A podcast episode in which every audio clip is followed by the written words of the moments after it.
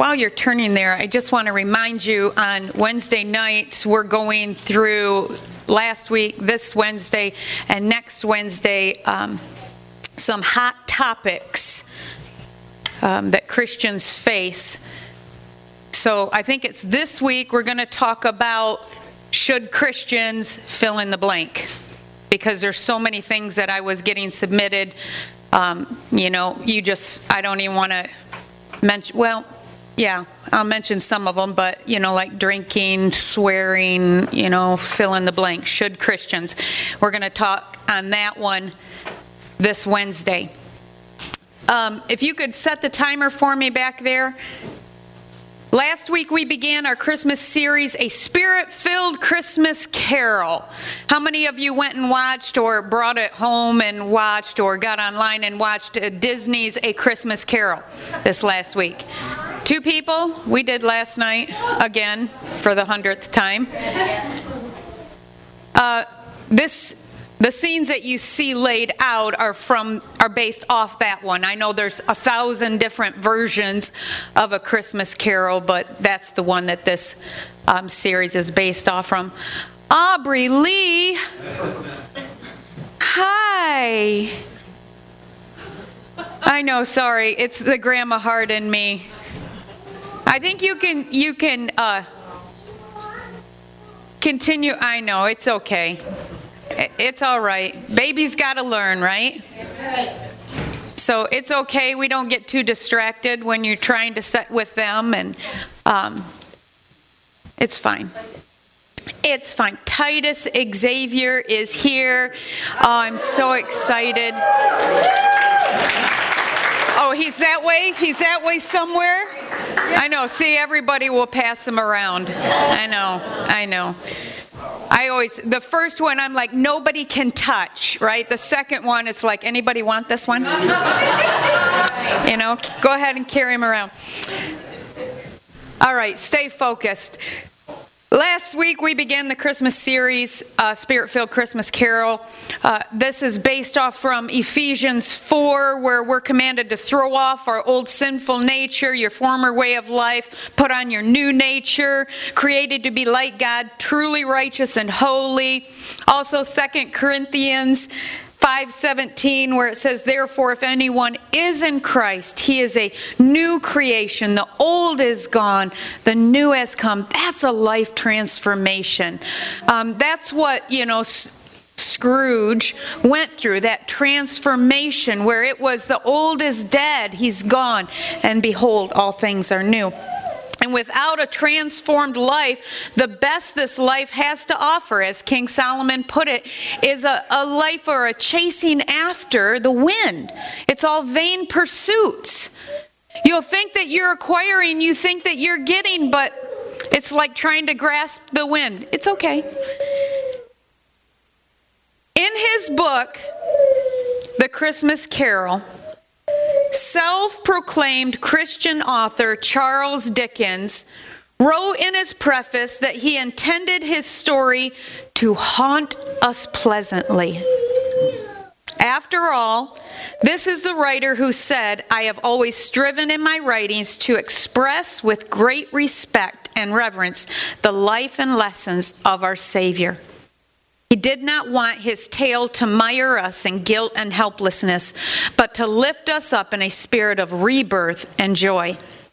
The good news is that with God, we too have the opportunity for this life transformation, not too unlike the one that Scrooge went through. And in Christ, as Scrooge proclaimed, we can know how to keep Christmas better all the year long all the year, not just once a year.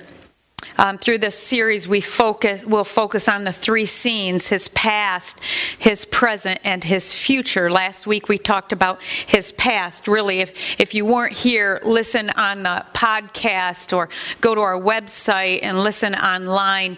Um, but just to touch on it, we discovered that experience that have that experience that you have been through can dramatically impact your life, changing the way you view people, your purposes, and even your hopes and your dreams. It's like putting on a pair of glasses you were never meant to wear. It distorts your perspective. And we also discovered that people will develop coping mechanisms to explain, excuse, and even give permission for our crippled perspectives. When all the while God's saying, I am, I'm standing here, and I shared with you that, that word that I received a couple weeks ago.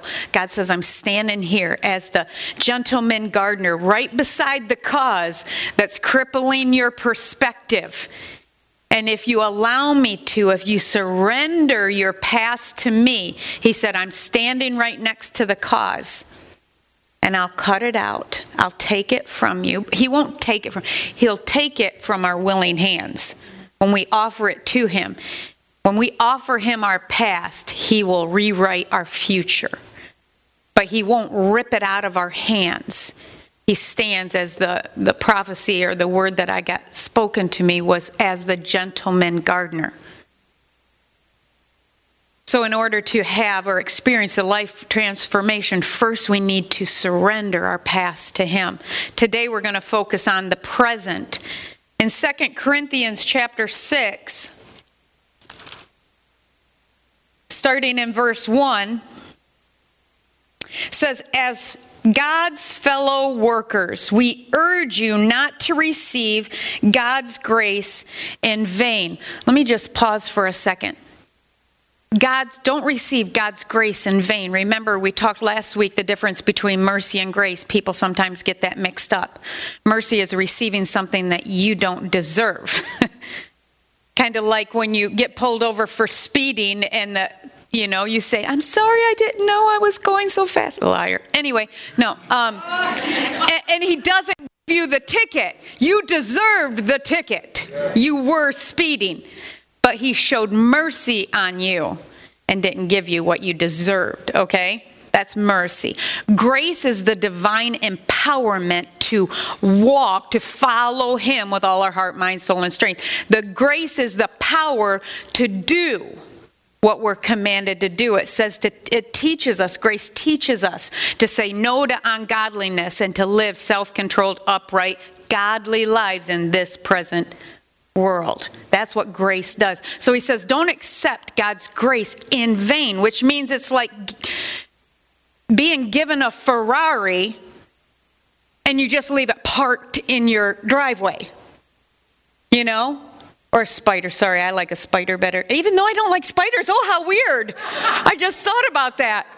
I like to drive a spider, but I don't like spiders. Anyway, sorry. But to leave it parked in your driveway, I've received that gift in vain if that's what I do. He's given us grace to help us, to empower us. Don't receive that grace in vain. Sorry, that had nothing to do with the message. Sorry. For he says, In the time of my favor I heard you, and in the day of salvation I helped you. And he goes on to say, I tell you, now is the time of God's favor. Now is the day of salvation. When is it now? Now. When is it today? Today. It's always today. Today is today until it's not today. Then what would it be? Yesterday. Now, today, he's talking about the present. He's not talking about a present, he's talking about now, today. In this scene, we see the spirit of Christmas present in a huge room packed full of all the festivities surrounding Christmas. And sitting upon it all is the Spirit. Full of joy and laughter, he invites the timid Scrooge with a proclamation. Do you know what it is? Come in.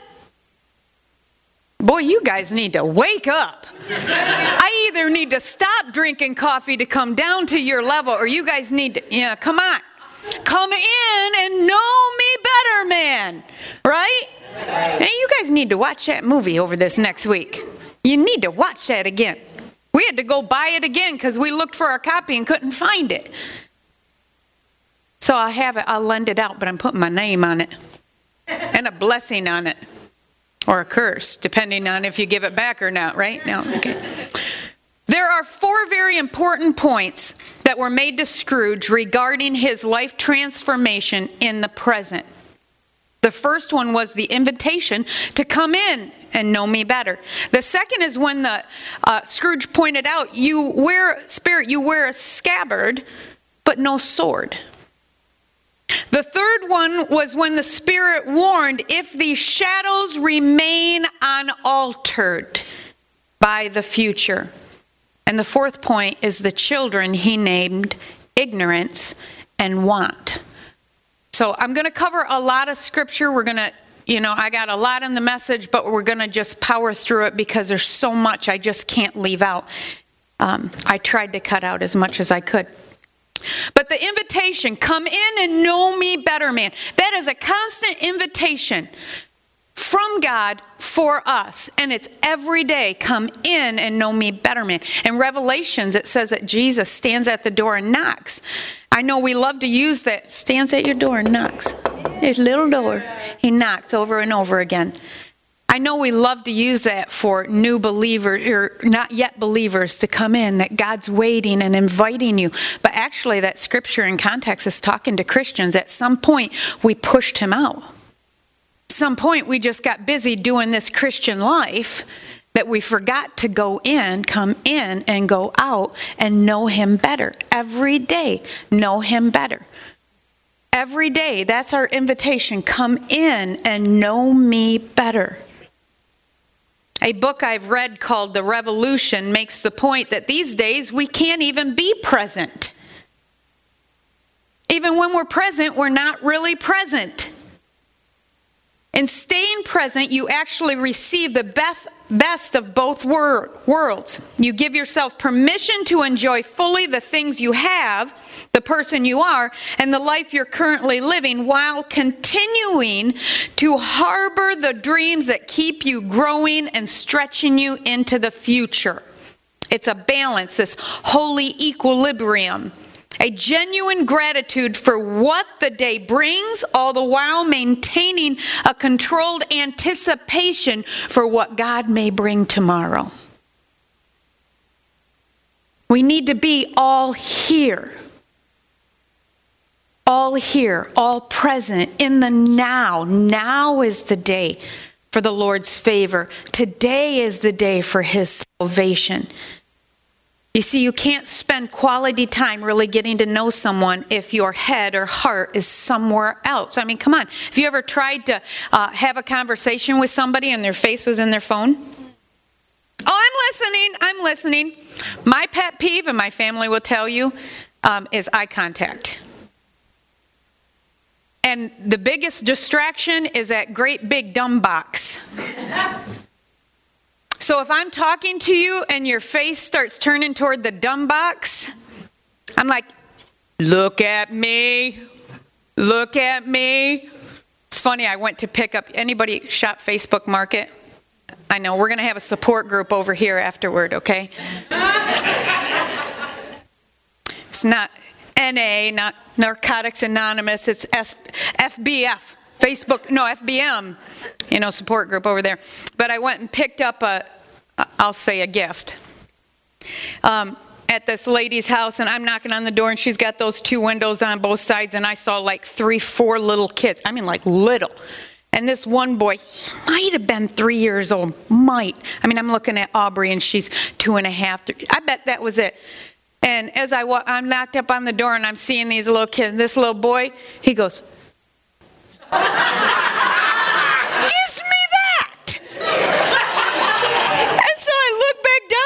I gave it back to him. I'm like, I'm watching you. I thought, how stinking cute. But eye contact, it's like, give me your full attention that you are here with me and I'm here with you. All right, now the host, you know, we're all going to be like, oh, don't, don't look at your phone. Pastor Brenda comes around. Now, but just because, you know, same thing, just because you walk into the church and you sat down doesn't mean you've had quality time getting to know Him better. You know, you can be present, but not be present.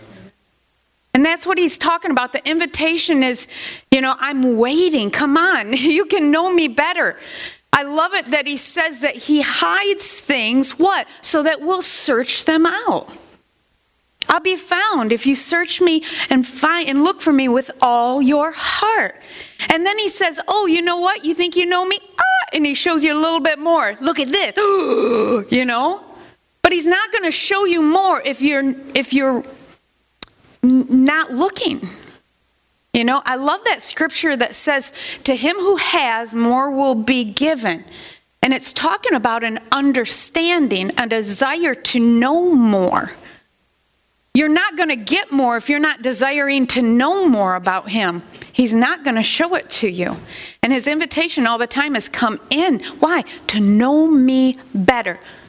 So it's not even here, you're going to know all about me. It's always going to be better.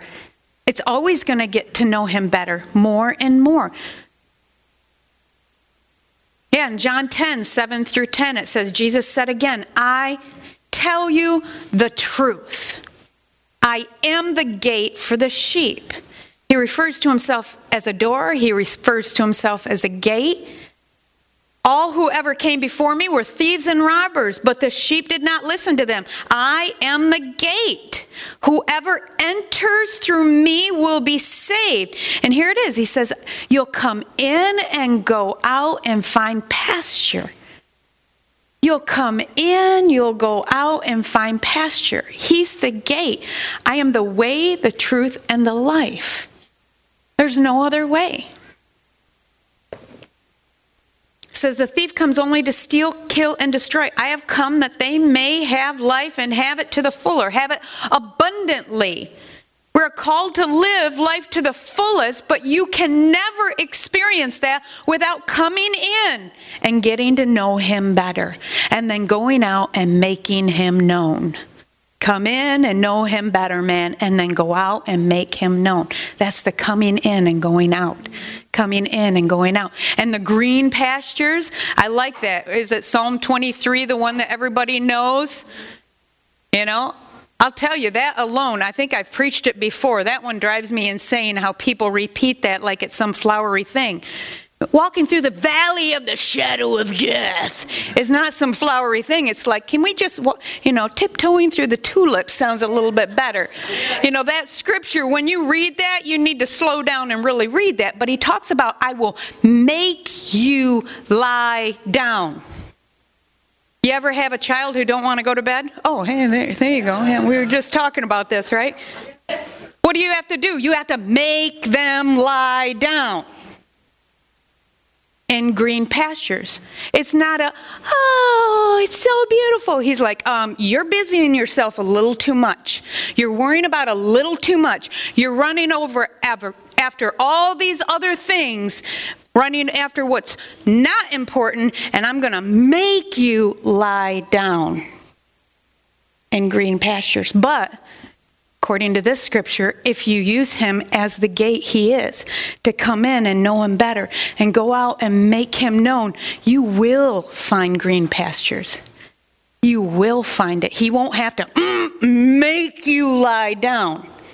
Nobody wants daddy to do that or mommy. The second one is when Scrooge looked up and he saw the scabbard, that he saw the sheath he saw the thing that's supposed to hold the sword, and there was no sword. And he says, Spirit, I see you're wearing a scabbard with no sword. And the Spirit looks in and he goes, Oh, hey, peace on earth, goodwill to all men. Sound familiar? When Jesus was born in the manger and the angels were announcing his birth, in Luke chapter 2 and verses 13 and 14. And suddenly there was with an angel a multitude of heavenly hosts praising God and saying, Glory to God in the highest, and on earth peace, goodwill to all men. Peace now, not then. Now. He's talking about now, in the present. Peace. God wants his people to be living a life of peace in the midst of our physical and spiritual storms. If you're worried, doubting, complaining, impatient in your troubled time, times, how are you living any different than the world is? It's the peace of God that sets us apart in this world. It's the peace of God. I told you this when we were going through the series, The, the Kingdom of God in Us. The peace of God is the armor we wear on the inside that guards our hearts and guards our minds in Christ.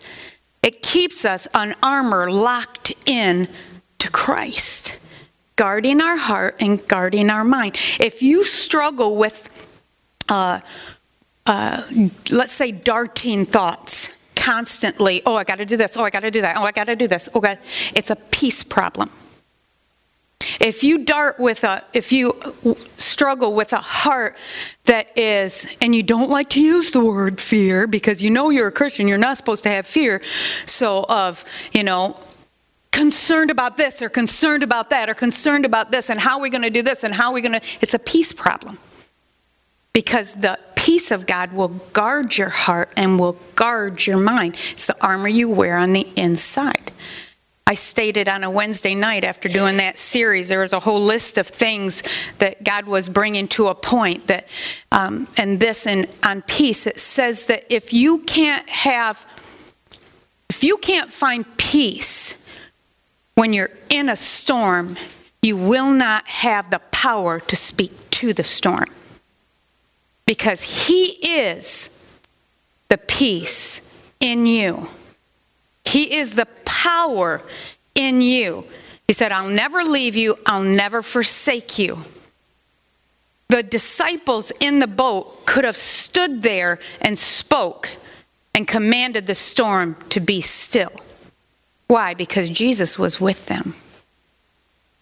They had peace in the boat. He said, I'll never leave you, I'll never forsake you. You, but you won't have the power to speak to the storms in your life if you can't find the peace in the storm. Uh, he was with Shadrach, Meshach, and Abednego. He was with them in the furnace. He was with Daniel in the lion's den. He was with the disciples in the boat. He said, Again, I'll never leave you, I'll never forsake you. So if you, you struggle with those heart heart, heart, heart or mind issues, it's a peace problem.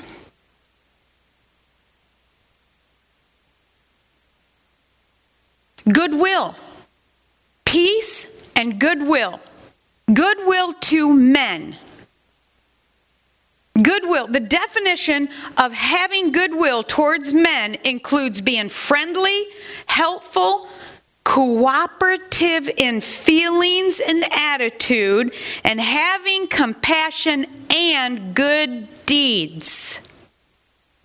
That's what it means for goodwill toward men. It's not just, I hope you will. Be good. No, it, it's a whole bunch of action points mixed with emotional points. It's together toward good, toward all men. Again, it's not having an inside heart for those around you, not only having an inside heart for those around you, but also putting your heart to your hands and doing something for them. Remember James, I love James 2:17, faith by itself is not enough unless it produces good deeds. It is dead and useless. Faith and action, love and deeds they have to go together. Goodwill, having goodwill towards men, means it has to have action, tangible effects. Peace and goodwill towards all men is for now, in the present, on this earth, now. And it comes through us. The third point is the Spirit warned if these shadows remain unaltered by the future if the shadows remain unaltered by the future. And that was the scene where Scrooge was leaning in and seeing um, the little boy crippled, and is he going to get better? And he says, Well, actually, I see an empty chair and a crutch with no owner. And unless these shadows are altered, this is what will be. You know, for every one of us in Psalms 138, God said, I created a purpose and plans for you. Actually, look over there with me. That's one I had you turn to, right? Psalms 138. See, God did not create robots. He did not create us and force us, love me or else. He didn't adopt you by going online and putting in the character qualities he wanted and said, oh, yeah, purchase that one, add that one to my cart. No, he wanted free will. He wanted a choice. He wanted you to love him out of a choice. That doesn't mean, though, that He doesn't have plans and purposes and a destination for you. Same thing, right, Josie, right, Pastor Denny? You're looking at your new baby and you're already having hopes, dreams, and plans for them, right? And how old is he? Two weeks? See? I bet it started while he was still in her belly. In Psalms 138, starting in verse 13, it says, for you created my inmost being. You knit me together in my mother's womb. I praise you because I am fearfully and wonderfully made. Your works are wonderful. I know that full well. My frame was not hidden from you when I was made in the secret place, when I was woven together in the depths of the earth. Your eyes saw my unformed body. All the days ordained for me or written about me were written in your book before one of them came to be.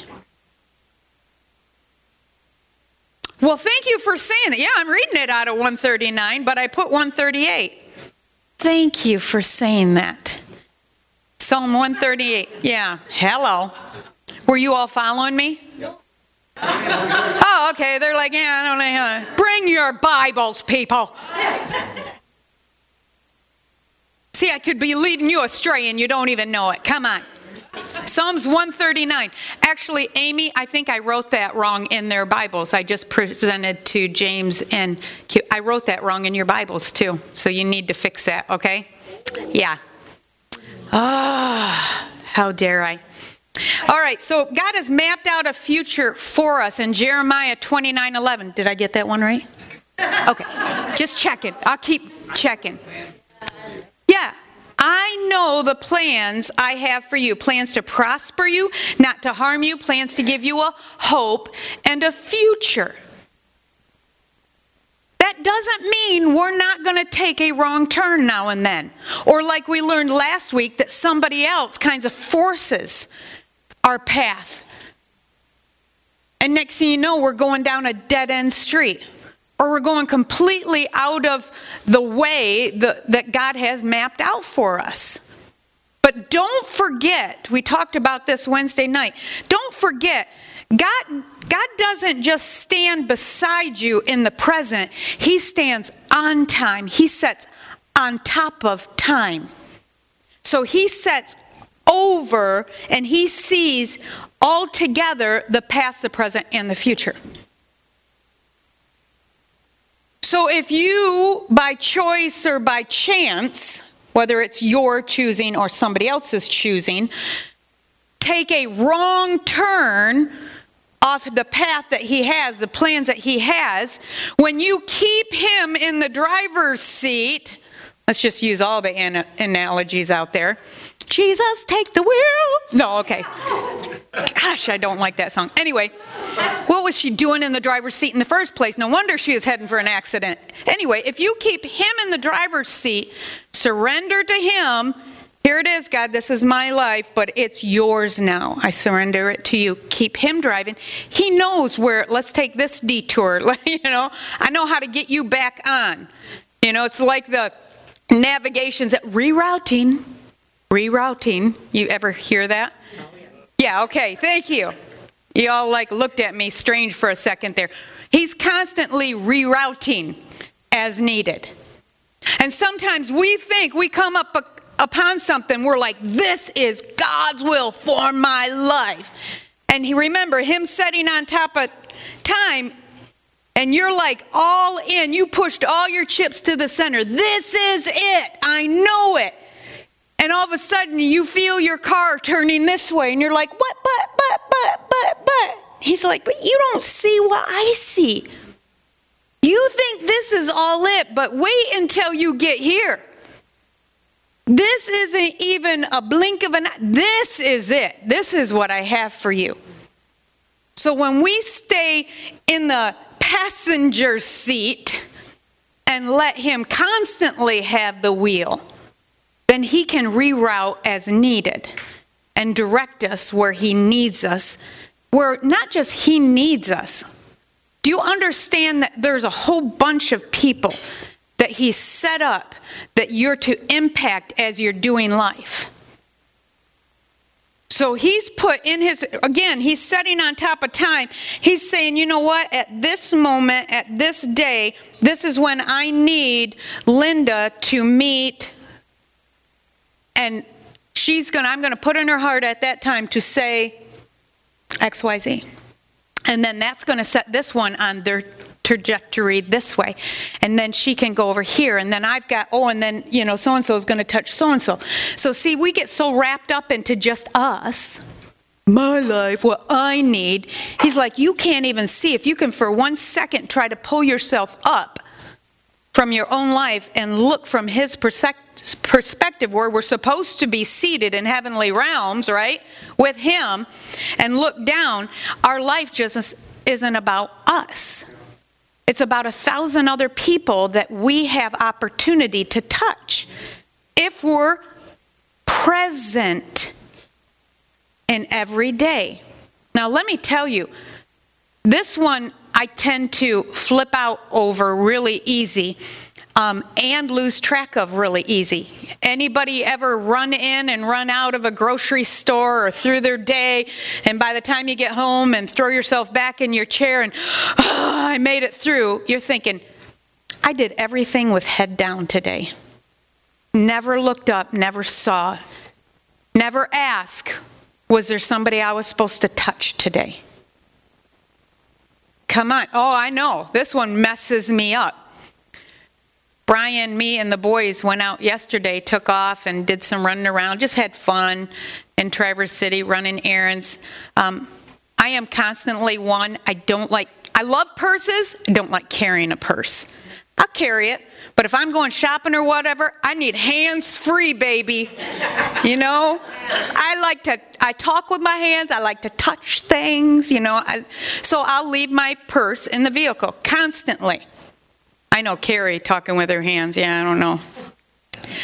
Well, so I'm always, whenever we jump out of the vehicle, I always hand Brian the keys if I'm driving or he has the keys, and I'm always right after him. Click it, click it, lock it. Why? Because my purse is in there. You know, I don't have much in there, but what I have in there, I want to keep. You know, my lip gloss is very important to me. You know? I, I, like that. I have I have in my phone, I have my debit card and my license, so I don't know what they'd get, and I don't carry a checkbook in there, but my stuff. Anyway. So I'm always, you know, click it, click it. So we're always very careful locking our vehicle as we leave. We get home last night, late dark, and we're unloading the, the truck and stuff out and Brian comes in with a where's he at? Oh, of course he's talking to Aubrey. It was a, um, a stocking cap. He sent you a picture of it, didn't he, Aaron? And a Carhartt or something was on it. It was like a man's stocking cap. And Brian brought it in. He's like, um, Where did this come from? It was on the seat in the truck, in the back seat. And I'm like, I don't know. And he asked the boys, and the boys are like, I don't know. And he started getting defensive, like, Did somebody just steal this? You know, because the last trip was Meijer's, you know, so he's looking at the boy. We didn't say it out loud, and I didn't say it out loud, and I'm looking at the boys. I'm like, is that something you wanted? You know, and I didn't want to accuse him, but I'm like, you know, where did it come from? Because he's like, it wasn't in there. Well, when he, everybody was saying, I don't know, I don't know. And he set it on the table. I looked at it, and I'm like, it's dirty. It's not brand new, it's dirty. And it even smelt dirty. It had stains on it. I'm like, this isn't new. And so I'm like, oh, it was Aaron's. He rides with you, Brian. It was Aaron's. Get, you know, text, and Aaron texts back, and he's like, that's not mine. Brian's like, it wasn't in the truck when we left. I know what's in my truck. And he is pretty good about keeping his seats clean and everything. And so even last night, I'm trying to go to bed, and you know, we were thinking, okay, well, did you leave the vehicle unlocked, and what would somebody do? Come in the vehicle? And so I went through my purse because my purse being left in there. I'm like, everything's there. They didn't steal my lip gloss, thank the Lord, right? but I mean, we're looking everything, and what did somebody climb in the truck and sit down and need to warm up a minute and take their hat off and sit there? And you know, we're trying to I went to bed. I'm laying there in bed before going to sleep after, you know, I had the YouVersion read to me, you know. Um, and I'm like, God, where did that come from? And how, if the vehicle's locked, how did it get in there? And that reminder you went through all day today. Did you ever see one? And I went, oh my gosh. You know, of course, I give the little, oh, you look beautiful, and I talk and chat with people all the time. But did you take time to notice one? And I thought, oh, and that hat was just, I mean, it's burned in my mind. Was there one that needed a warm place?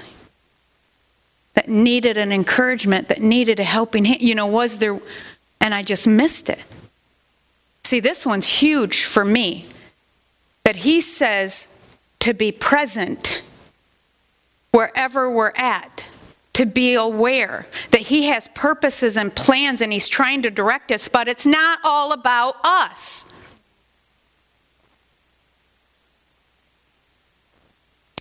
If these shadows remain unaltered, it's our choice. We have a choice. Joshua 24, I'm, I don't have time to read it, but Joshua gives the um, ultimatum there to his countrymen and said, You need to choose today who you are going to serve. Either serve the gods of this world or serve God. But you have to choose. And he called it this day. When is it this day? Today. Every day. It's not a choose once and done. It's a choose every day. And then he said, As for me and my house, we will serve the Lord. Choose. It's your choice. You choose whether you want to be at the steering wheel or you want God at the steering wheel. Choose today. And he says, you know what? If you think you have time to choose later, you've already made your choice.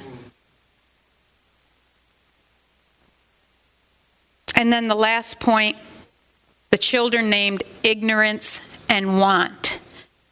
And allow me to just read to you out of the book, A Christmas Carol, this scene.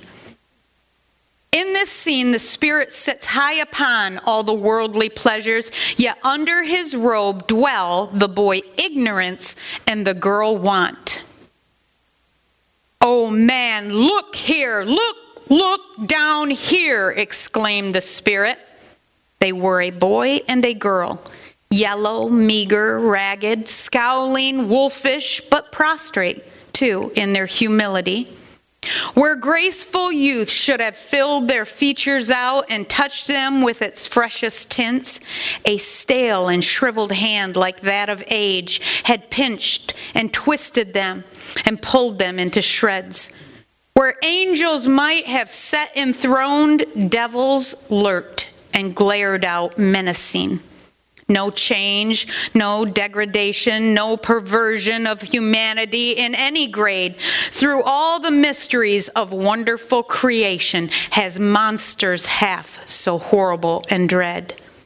Scrooge startled back, appalled. Spirit, are, are they yours? Scrooge could say no more. They are man's, said the Spirit, looking down upon them and they cling to me, appealing from their fathers. This boy is ignorance, this girl is want. Beware them both and all of their degree, but most of all, beware this boy. For on his brow I see that written which is doom, unless the writing be erased.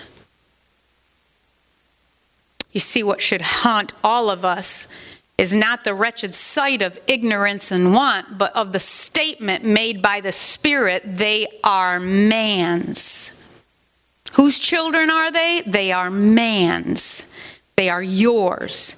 See, in Scrooge's lifetime, or even in ours, what? People's children are what? Their concern. what they do, what they say. But he's saying ignorance and want are our children. And we're responsible for their degree in our life, their effect upon our life. In Proverbs 30, 11 through 15, it says, Some people curse their fathers and do not thank their mother. They are pure in their own eyes, but they are filthy and unwashed. They look proudly around, casting disdainful glances. They have teeth like swords and fangs like knives. They devour the poor from the earth and the needy from among humanity.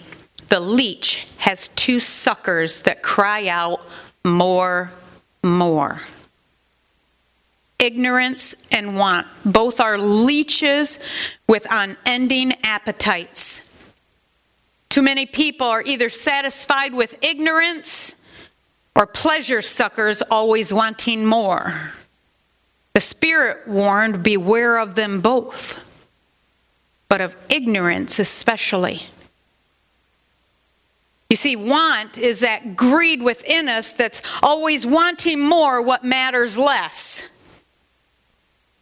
Constantly am trying to get us to ask the right questions when we're facing decisions in life. You're making a, a swap. Should I do this? Well, the question would be should I do that? Not can I do this? Can I get away with this? But should I do this? You know, when you're talking about what matters less, is when you're chasing after this wind, things, vain pursuits, when you're, you know, is your job so com- consumed you that it matters more to you. So that when you get one day off a week, well, I would rather just sit home and rest. You're choosing more what matters less. You know, do I feel like getting up at five o'clock in the morning? Do I feel like coming? Do I feel like preaching? Do I feel like strapping two packs on underneath my garment and being so wired that I feel like I can't move? You know, do I feel like do, do I feel like coming out at, at seven o'clock? Or actually, we come in at five, five thirty on Wednesday nights when I've been here all day long to come back an hour later you know, to start praying for an hour and a half so that we can gather together and pray together. Do I feel like doing? I don't feel like doing anything. As a matter of fact, we stated that on Wednesday nights. If you're waiting for your feelings, you cannot make the flesh bow to a spiritual discipline. The spiritual discipline will make the flesh bow if you seek that first. But if you're waiting to feel like praying, if you're waiting to feel like coming on Wednesday night, if you're waiting to feel like whatever, you won't do it. It won't get done. Wanting more, what matters less? A thing, a career, a significant other. I might as well throw it out here your family, your spouse, your butt.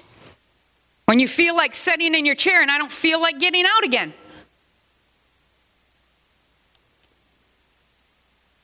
It's a want. It's that girl want.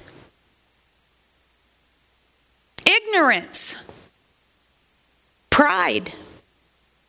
If there could be one sin greater than all the rest, it, it would be this one. Pride is what caused Lucifer to fall in the first place. Pride is what caused Eve to surrender to the devil. Well, you're going to know good and evil just like God. Listen, the root word of ignorance is ignore. The suffix ance, A N C E, is a continued progression of. So, in context, the meaning would mean to continually choose to ignore. In context, we're talking about God. His word, His instructions, His command, to continually choose to ignore God. Ignorance. Beware the boy ignorance. And it's ignorance and pride. We don't have to. Think about that. But I don't have to do that. I have I have this or that and I've attained this or that. I I mean look around my house. It's beautiful. I found this house. We have all this stuff because I have a good job. Uh, oh, this one hit me during worship um, I can do what I want to do because, well, God's given me grace, right? To do what I want to do. If you tell me I can't do this or I can't do that, well, that's too bad for you because I must have a better relationship with God than you do. Because yours is based off do's and don'ts and mine is freedom. Pride, ignorance. Ignorance will mark your forehead for doom unless these writings be erased. In 1 Peter 1 14 through 16, it says, As obedient children, and I'm wrapping up, Amy, would you come back? Says, As obedient children, do not conform to the evil desires you had when you lived in ignorance. Just as he who called you is holy, so be holy in all you do. For it is written, Be holy, because I am holy. And there's just a, a, a little deposit of Wednesday night. You're wondering, should I? Can I? Who says I can't? In all you do, be holy. In all you do, be holy. Ignorance is choosing to ignore what God's saying. And do you think, do you believe, come on, and it, again, you would start going leaps and bounds in your Christian walk if you would just speak out loud what your mind is thinking or trying to convince you of. When you're looking at whatever. Again, fill in the blank. You're looking at doing this thing or not doing this thing. Speak out loud what you're convincing yourself is your reasoning for doing or not doing. Because you're going to hear one voice or the other. It's going to sound like it's coming from God, or that sounds like something Satan would say. I mean, the, my family knows, I've, I've been playing this one on them lately. I'll ask that question. You know, when they ask, you know, do this or not do this or whatever. I'm like, well, well, why? Well, blah, blah, blah. I said, hmm, what does that sound like? Did God really say I have to, blah, blah, blah? Hmm, who does that sound like? Sounds an awful lot like the argument that Satan gave to Eve. Did God really say that? Well, I don't have to fill in the blank. Okay, well, speak out loud so your ears can hear your reasoning for. And then tell me whose voice does it sound like? Ignorance, extremely dangerous to continue to ignore God. And let me just say, again, in worship, this came to me too. Because if you want, no, I got to be careful because this could, I mean, we could be here another couple hours if I open up this can of worms. But you think because you put some, I know, because you put some Christianese wording in there that it makes it spiritual and it must be God. Where do you think Satan was created? Do you think he's scared of being in church? Do you think he's scared of you opening your Bible? Do you think he's scared? No. Why? He was there. Come on. He knows it all, and if anybody knows the wording better than you or him, it, uh, hello, I think he's been around a little bit longer than you. So he will throw out little Christianese here or there. Oh, well, God wants me to be sick because, you know, it's a thorn in my flesh, you know, and he wants to keep me humble. I'm sorry. What kind of spiritual revelation has God given you and taken you to such a high place that he's got to give a thorn in your flesh to keep you humble? Because I'd like to hear some of them things. Oh no, I can't go there. You'll just have to come on a Wednesday night and, you know, I can open up the cans bigger there. But would he give you a sickness and want you to keep it and yet send his son to the cross to die, to take the punishment, to heal all, and yet say, except for AJ? Except for, and start listing these exceptions. No, he said all sickness. Go and heal all. No exception. So when you speak out loud those convincing arguments that are in your head, then ask yourself, whose does this sound like? Does it sound like something God would say, or does it sound like something the enemy would say? Because unless these things, he called it, be erased, unless these writings be erased. You got to get those arguments out of your mind. Get those out of your mind. So, what lessons have we learned from his present? Let's wrap up by saying this we need to come in and know him better every day come in and know him better. Come in and know him better.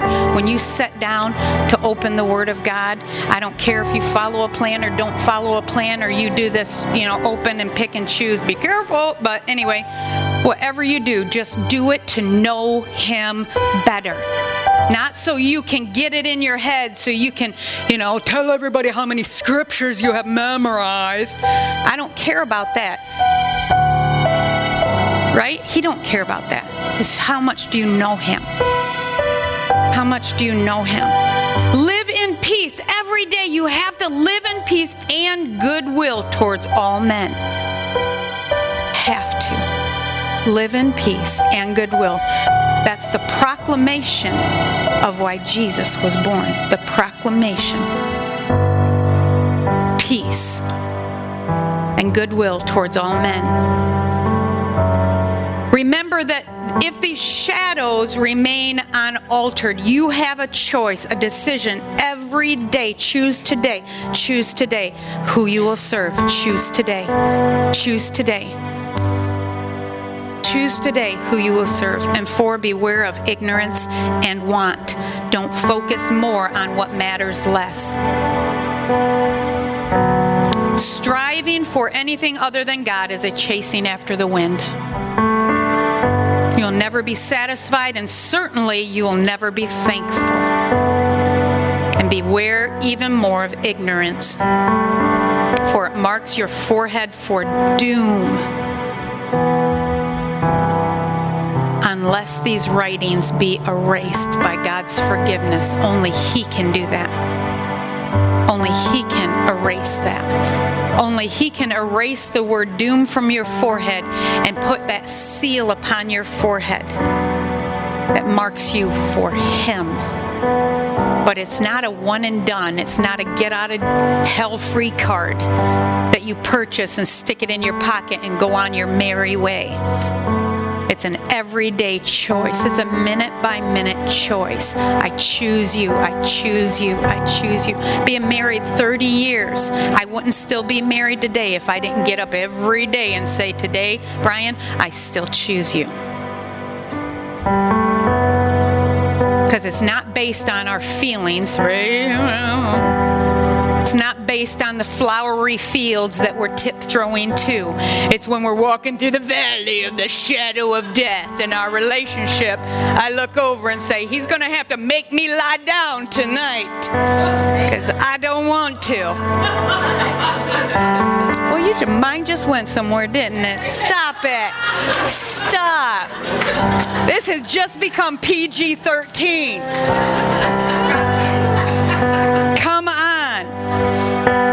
It's a choosing every day in that relationship. I choose you today. I choose you today. I choose you today. And no more of this chasing after what matters less.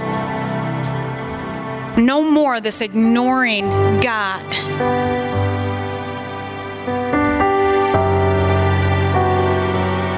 So, would you stand with me?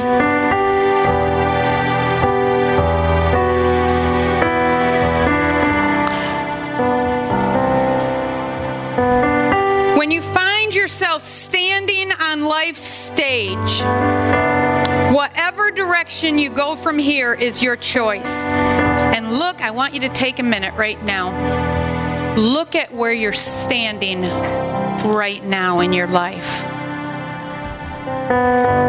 Do you want to keep going in the same direction, or is it time for you to take a new road for God to reroute?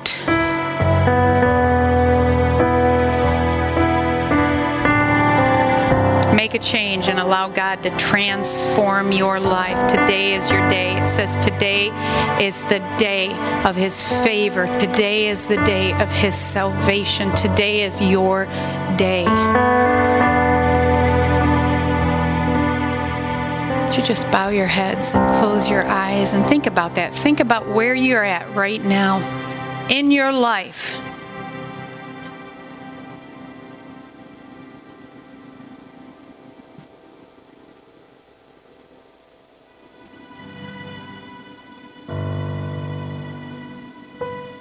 Have you found yourself grabbing a hold of the steering wheel of your life and, and pushing God over to the co pilot seat? And you thinking you know better until something crashes or you end up down a dead end road and, and then all of a sudden you're crying out to him again. It sounds an awful lot like the Old Testament, the Israelites who continued to boast in their statements, you know, God, we want you to speak directly to us. You give us your instructions until he did. And then they ran crying, No, don't speak to us, God. Send somebody else. Speak to us for you. So we can't handle it. But they wouldn't listen to them wouldn't listen to the leaders, wouldn't listen to the priests, wouldn't listen to the judges that God placed in, in between him and his people. They continued to ignore. So then he sent his son. Well, they should listen to him, right?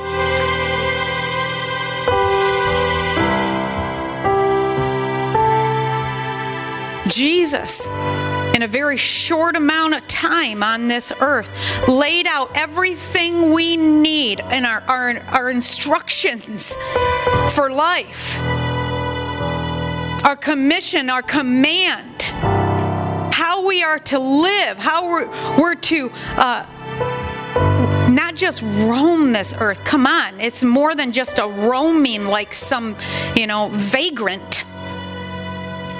Purpose filled ruling on this earth that He's commanded us to do and gave us and laid it all out for us.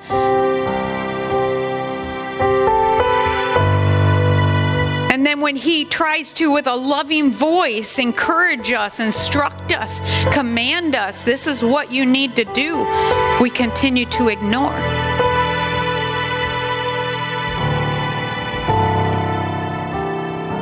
Today's your day. Today's the day of His favor. He's not mad at you, He loves you and will reroute you. But like that gentle gardener, gentleman gardener, he waits for you to give him back control of your life. So let's just take some time right now and, and just begin to talk to Him. Stop trying to make up all the right words, say all the right things, and just pour your heart out to Him because He already knows what's in your heart. He already sees it all. Sometimes when I'm praying in my I call it my closet, even though I don't get in my closet, in my room, in private. When I'm praying, I don't worry about what I'm saying. And sometimes stuff will come out of my mouth and I'll go, oh boy, I shouldn't have said that. Well, I'll say, oh God, I'm sorry, I shouldn't have said that. Why? Because I'm getting to know Him better and I'm sharing my heart with Him and I'm communicating with Him. Do you always say all the right words when you're talking to other people? No. So don't worry about that when you're talking with God. Just talk to Him. God, here I am again, 50, almost one years old, and I feel like I've been driving my life and pushed you over to the passenger seat again. I ran all yesterday and didn't even once, I felt like, really look for people and opportunities to love on, to share your love with. God, forgive me. I'm so sorry. Me. Empower me with your Holy Spirit, with your grace to say and to do all you're commanding me to.